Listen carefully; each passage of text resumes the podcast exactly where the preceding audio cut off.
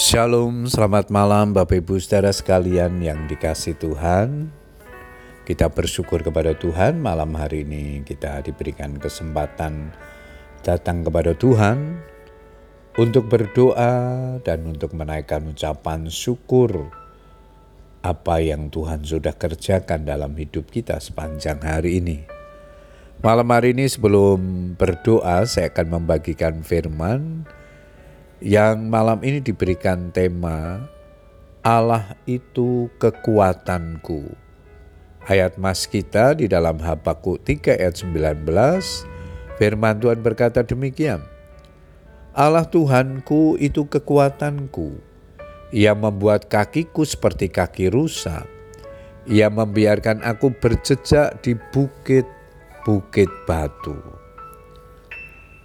Rusa adalah binatang lemah, tetapi kekuatan kakinya sangat mengagumkan karena mampu dengan lincahnya berjejak di atas bukit berbatu, melewati rintangan hingga akhirnya sampai pada tempat tinggi di puncak bukit.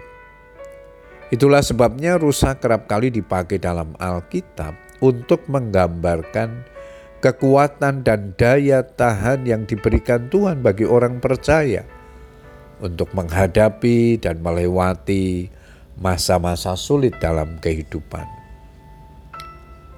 Sesungguhnya Habakuk pun punya alasan untuk menjadi lemah dan putus asa.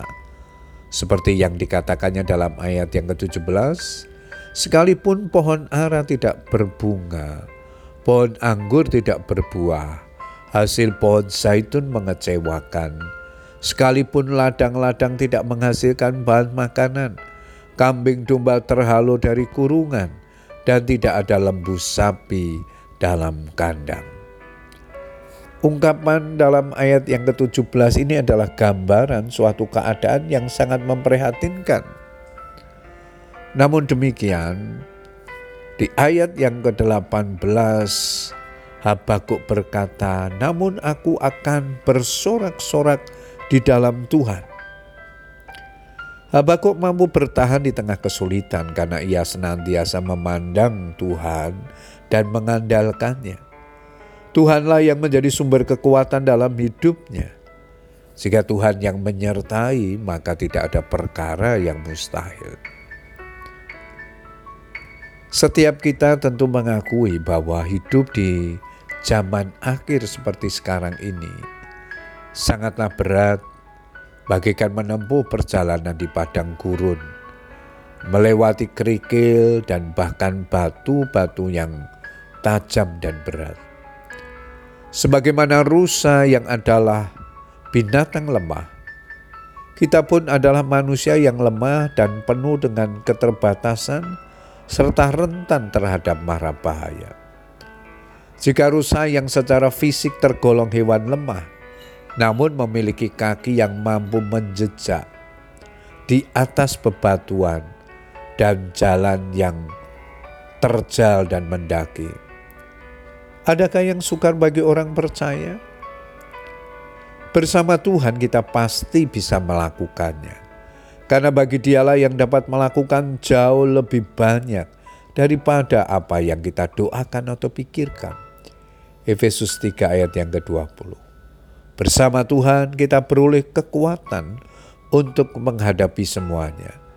Dan bahkan membuat kita seperti rusa yang mampu berjejak di atas batu-batu persoalan.